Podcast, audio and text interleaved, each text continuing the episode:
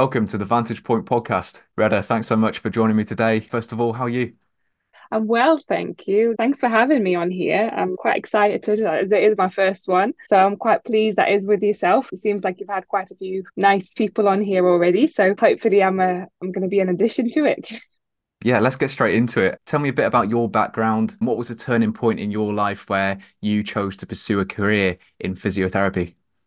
I've always been into sport and I always wanted to have something that's going to be quite varied. I do like to do different things. I get bored quite easily. So I thought, you know what, physio is brilliant because it's got different sections in it. So you've got the neuro side of things, respiratory, the musculoskeletal. So whenever I get bored of one, I can just move on to the next one if I need to. I have trained obviously in the public system, so in the NHS. So I've done my rotations there. And then I decided to move abroad after a couple of years of specializing. So I specialized and then I decided to move abroad just because I just got bored of the UK in general, I think. So I moved to the Middle East for a couple of years, worked in a private hospital there uh, within the musculoskeletal department, and then decided to relocate back to the UK to push myself a little bit in terms of the career as well. And normally for physio, the western side of the world is, is much better in terms of development. And We've got a bit more sort of freedom as well, what we can do. We can uh, do a lot of things that we can't do in the Middle East or sort of the Asia side of the world, really. At the moment, I'm team lead for an FCP role, so first contact practitioner. So it's a little bit more like a physio, but instead of going to the GP, you go straight to us. So it's more of a first contact type of job. So we do a lot of assessment, injections, scans, triaging as well. So we do quite a varied number of roles really within the same profession. And so it sort of just goes back to sort of ongoing learning and different people and trying to explore different avenues with physiotherapy. So here I am. You mentioned you moved from having a favorite of, of one aspect of your work to another. What's the favorite part of your work right now?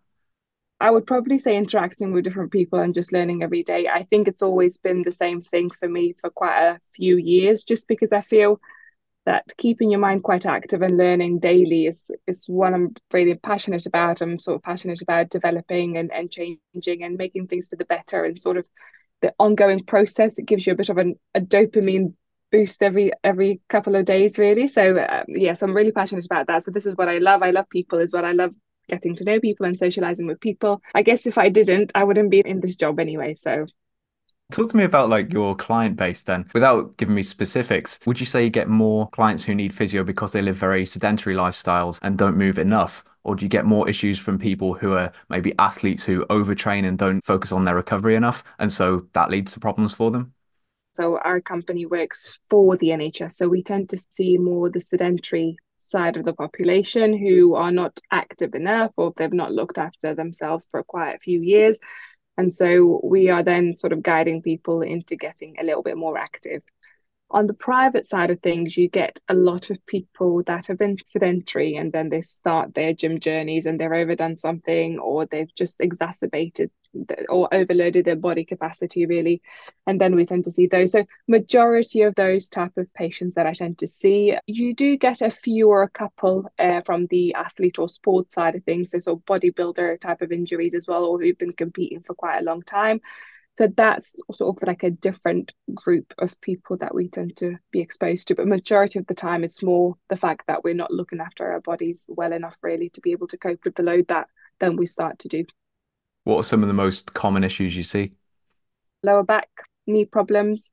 Then you've got the neck, the shoulder issues, but a lot of the time it's neck and knees you mentioned there was a few that came to you from like a lifting background. Obviously, that's my interest and that's my field of expertise. What's your advice to maybe people who work out who don't look after themselves enough or know how to? What bit of advice would you give? Just be skeptical of the advice you are receiving within the industry in, in, in itself, really. Because, yes, it's brilliant to have social media, it's brilliant to talk to and connect with a lot of people. So, you will be receiving all sorts of advice. So, then people are sort of confused as to what advice to take as well. So, take the advice with a pinch of salt because a lot of people that get pains and aches and things because they've overloaded themselves or they've done too much too quickly. And so the body was not ready for it. So, I think it's just understanding how much your body can cope with and making sure that we realize that as we age our body also changes the recovery changes as well. And i think sometimes we do forget you know so we, you do get an odd patient or client uh, that comes up well you know 10 years ago 5 years ago i've been able to lift this and that but now i can't and why is that? And i think it's just being aware that actually our bodies and our brains and like everything else changes. So we have to be sort of learning about ourselves in that time rather than thinking what we were able to do and what can we do now. So taking sort of a lot of factors into consideration. So making sure that we know ourselves well really. That's what i would say. So you're saying um, the gym bro science that i've been hearing is is actually wrong? Uh, not necessarily wrong. I think it's one point of view. I think it's being pushed too much, definitely. I've never been a big fan, for example, you have to squat to get brilliant legs, or that's that's a complete myth. I don't believe that at all. I think all these ideas are being pushed for different reasons, really marketing and and not necessarily they're not necessarily based on evidence really or a lot of substance really behind it. So I'd probably say, yeah, take it with a pinch of salt, really, and look after yourself and understand that every human being is very different. So the way you or what you tolerate may be a little bit different to to your friend and probably family member or your gym bro that you've got in the gym.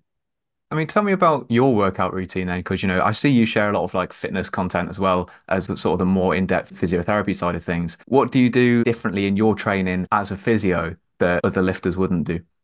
I'm sort of keeping to the old fashioned, so a day for shoulders or a day for triceps and bis, let's say, or a back day or a leg day. But then purely because of time, I do the agonist and then antagonist. So let's say if I'm, if I'm working out my legs and if I'm working out my quads, then I go straight into the hamstrings. If you look at quite a bit of research, it does allow the, the opposing muscle to relax a little bit. And so rest is important. So the recovery within the sets for me, that's how I tend to recover. And then I go into the, the other exercise really. So it's one way to save time. I do love the gym, don't get me wrong, but I do want to make it as effective, as efficient as possible, really. So I don't want to spend hours in the gym and what you want to go hard, really. And so I think if you're going to go much heavier and you're going for power and strength, well, obviously you do need a longer rest and probably you can sort of have an active rest and sort of walk around in between sets if you wanted to but i think that's that's what works for me and I don't really see a lot of that in females. A lot of females are sort of quite against lifting anyway. And I think that's changing slowly.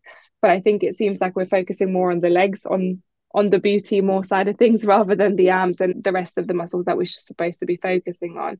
So I do target all the body parts and then I do a bit of an active rest day and then I do a rest day where I don't really do a lot, just maybe potentially go for a walk. So before I used to do hours and hours on end of let's say basketball and then I used to be in the gym for about two hours running or, or cycling. And I think in my own brain, this is this is good for me, you know, this is going to build myself, which it's not the case, obviously. And so with years then I sort of altered and changed my routine a little bit more. So I do get enough rest and so I'm able to then push on my next workout as well. Because in terms of recovery as well, you have to have enough rest. It's really, really key, I think. And that's when we start to develop injuries and things when we don't allow the body to recover. Same with learning a new skill, you know, your brain starts to change as well. You, are learning how to play piano, it becomes more automatic with time, but yet you need to have that rest as well to be able to be better and push a little bit more. Yeah, definitely. I think people often misconstrue the time they spend in the gym. They think that's when they're making progress and building muscle, but actually, it's a time when you're asleep or out of the gym, resting, hydrating, and feeding your body. That's when you're actually building muscle. And that's when you're really making a progress. When you're in the gym, all you're doing is breaking your body down. So if you just continue to break your body down and don't give yourself enough time to recover, as I'm sure you've seen, that can lead to all sorts of long term issues down the line. Now, a goal of mine is to combat the inevitable deterioration of my muscle, bones, joints once I pass a certain age because I want to feel strong and I want to feel able to do stuff even when I'm in my 80s because I think we can now with the knowledge we have. What are some tips you would give to young people who share that goal with me? I'd probably say have a bit more of a varied approach to exercise. Okay, so yes, training, brilliant. Resistance training is great, build muscle, absolutely. Particularly for females as well, actually. So if you're a woman over 50s, you will start losing a lot of muscle bulk purely because of the menstrual cycle and also your your hormone changes and things like that. I think it's really essential that we maintain that muscle bulk for males and females, more so for females, I'd probably say, but also to take a varied approach. So potentially do a bit of cardio. So do you either cycling or you're swimming or you're walking, whatever it is your preferred method of training.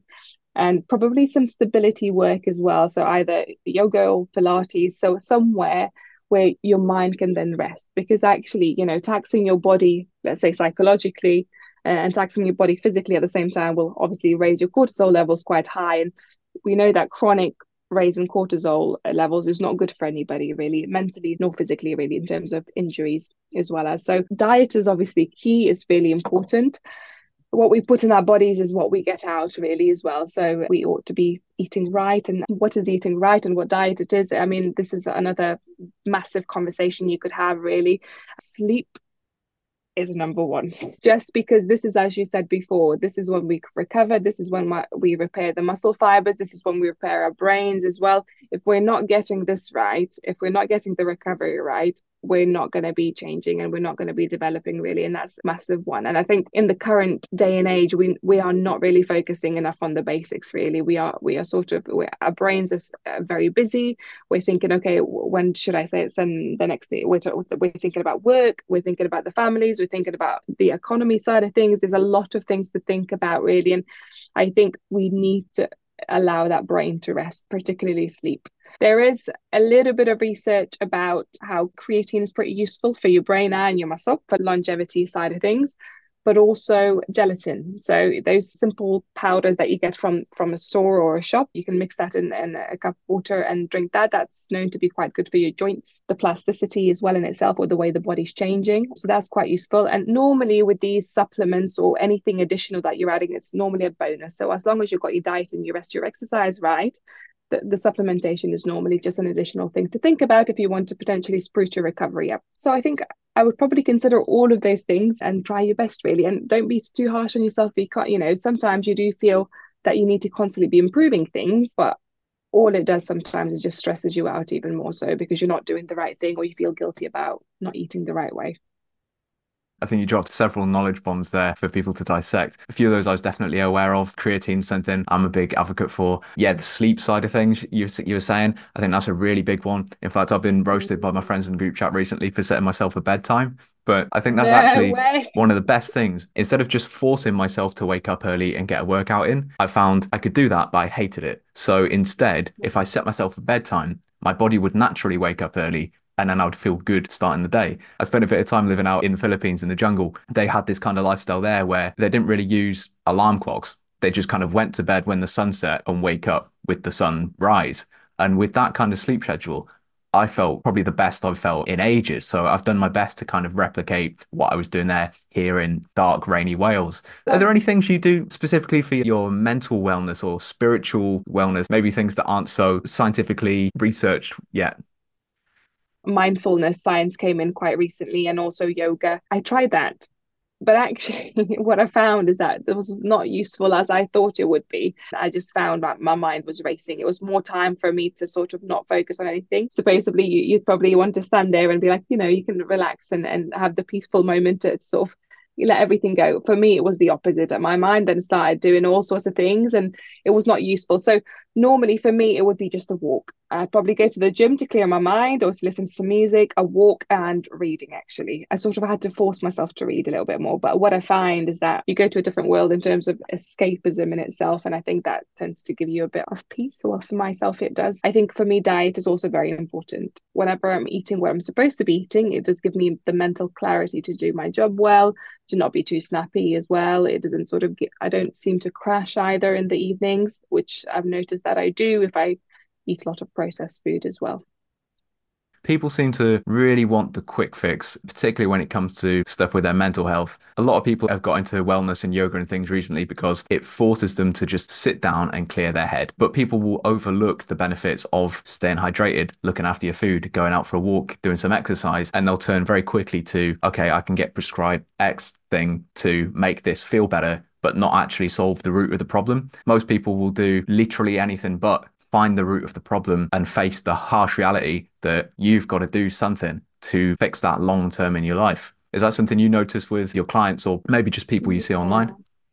Yeah, no, no, 100%. I mean, with my friends, with my family, even with myself. I mean, as human beings, sometimes we we want the quick fix because it's the easiest thing you know we're looking for that magic pill to fix something and change is hard you know if you want to to, to change your habits in, in terms of food or especially exercise sometimes you think oh you know it, it's hard work really because it takes some time it takes consistency it takes a lot of mental effort to make those changes as well. It very much depends of how not necessarily motivated but also the reason why you want to make those changes really. So let's say if someone comes to me with saying, oh, you know, I know that I need to do this. Because a lot of the time we do have that information as to what why something is not good, really. But it's making that move to to sort of change that. That's the hard thing, really. And there's a lot of sort of science behind the change and what would be benefit or how's the what's the easiest way to try and, and, and make a change, even if it is just doing a few sit to stands of a chair, which a lot of the time we tend to prescribe to patients because we need to get them moving just to get things forward. So it's just dwelling down into the reasons why you want to make that change. Do you want to be able to walk in your 80s or when you're in your 70s or do you want to be pushed around and lose your independence really so it's just thinking about the more sort of the long-term consequences of of your current habits it depends whether that person is in that position where they can accept uh, the reasons for that change because a lot of the time we know what to do already it's just having that push or that realization really whether we need to make that change or not or whether actually we're comfortable and we're okay because actually comfort these days is a is a is a big killer really I think there's also a selfish element to it as well, where people will know what to do and they will put it off. Isolated to that, fair enough. Okay, you know, it's you, you can do what you want. But then when you start bringing negative energy to social events, complaining to others about how you're feeling when they would be thinking as well, here are the things you can do about it, go and do it. Don't bring that negativity to me, sort of thing. When you start spreading that kind of mindset to other people, that's when I feel like I've got a bit of a problem with it because there's things you can do to sort this, but you would rather try and bring me down by complaining essentially to me. I don't know. What are your thoughts on that? When it comes to friends and family, I think, for example, so let's say my mother, okay, so she's got a few health problems where she knows she needs to make a change to get better. And I sort of work in the medical side of things. So I'm not some random person telling her what to do based on what I read. I sort of, you know, that's what I get paid to do. So you give people advice, but sometimes they're not ready to receive that advice. And so sometimes people just want to complain or have a pity party. That's not where the solutions come from, really. I don't think it's something that they intentionally do, but I think they're in a point where they sort of want to exacerbate the problem enough so that that, that potentially make them realize that actually this is the time you need to make a change. So it potentially may be that the person is just not at the right stage of where they need they're realizing actually this is it for me. I've had it change in itself is very very difficult. As human beings we are awful at it. We want the comfort we want the luxury we want the easy. And that's why i think we tend to look for for that one thing the magic pill but not the basic stuff that that we're supposed to do you mentioned earlier you didn't think that squats were the best exercise necessarily for your legs. I've always thought of squats as one of the best ones. The big three, you know, bench squat, deadlift, whether it's barbell work in general, you're not such a fan yeah. of. What would you say over squats would be a better exercise you could be doing? I'd probably go for lunges because let's say if you've got any muscle asymmetry, it also works on, on your stability. It gets the muscle active in different areas. Your brain is having to work to change your legs and, and things like so. It's rather than repeating that same thing, you're sort of moving different aspects or different parts of your muscles as well in terms of strength and also you're having to think about what you're doing you're having to balance as well and i think once again you're, you're targeting the the muscle asymmetry as well so every time i see patients and they say oh i'm really struggling with with squats I always suggest sort of let's bring down the weight. If you still can't manage, I start with with with the lunges or some single leg work, and then you can go back into that full dynamic compound move. Oh, fair enough. Yeah, lunges are definitely one I would throw into programs as well. There's something I do on my own too, even with a weight on your back, something like that. Walking lunges, I feel like it's a great one because you're throwing an element, like you say, of instability in there, and it's forcing your core to correct and the anti-rotation muscles in your core to stop you falling over, essentially. Yeah. What are some other exercises you'd recommend people getting into the gym to try putting into their routines at first? What I see tends to work quite nicely is focusing on legs. Okay, legs is something that it's much harder to work on because there are bigger muscle groups as well, but it also requires a lot of different skills to build those. So I'd probably definitely stick to calf muscle training. So your your heel raises, your soleus raises as well. To build your calves is super super difficult. We just don't grow the calf muscle as much as how easy it is to build your quads or your hamstrings. These are much easier muscle groups to build, but these are really really important, particularly if you are getting older, because having a good calf muscle in itself, it'll, it'll, it'll prevent you from falling, it'll prevent you from fracturing bones. A lot of high benefits really. I'd probably do focus more on the glute side of things because that's one of the biggest muscle group in your body or the strongest muscle group in the body. And back really. I'd probably focus on on those two to start off with really. But i think from my point of view is is whether that person understands also what what they're working and what they're doing in the gym. So the initial few sessions should be that you understand the technique and what muscle group you're working, and so you don't injure yourself in the long run, really. Reda, what are your goals in your work life, in your training for this year? I'm hoping to sort of try and push more the evidence side of things within physio into a simple, simpler form for patients to understand because there's a lot of information out there, which a lot of it is misinformation but because they've you know they've got massive following people are very much you know they must be right because they've got a lot of people following or a lot of likes i think sometimes we're we're, we're not really realizing where this advice is coming from. So i'm hoping with with my page hopefully to build that a little bit within my career. Also there's a lot of developments within my company as well. So um, i'm hoping to try and push the idea of, of having sort of a proactive way of looking at things in terms of physio. So rather than get an injury and then we're looking at you come to physio, potentially push more the sort of prevent those issues and, and, build more information on that side of things. So I'm hoping to do a bit more research into that and hopefully build a portfolio based on that. In terms of my training, I did have a bet with one of my friends. So I'm in the process of getting a house at the moment. So I've actually got a house, uh, I put an offer on a house. And I did say that if I do get a house in the next two to four months, I'm going to do probably a bodybuilding competition something potentially I've considered in the past. It'll give me a, a, goal to work towards as well. It will be something good to maybe have a go at doing, but I don't know yet. So I think training wise, to continue training, probably to incorporate a bit more sort of strength work as well and, and give myself a bit more of a routine because if once you've been training for so many years, um, I think you sort of just go with what you normally are used to. Um, so having a bit of a goal or, or changing your routine a little bit will will help that a little bit. I think that's about it, really.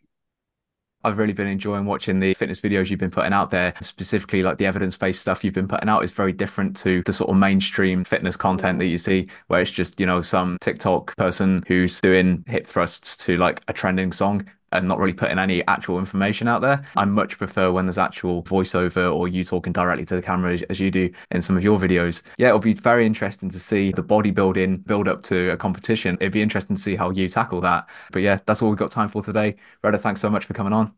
Been a great pleasure. Thank you.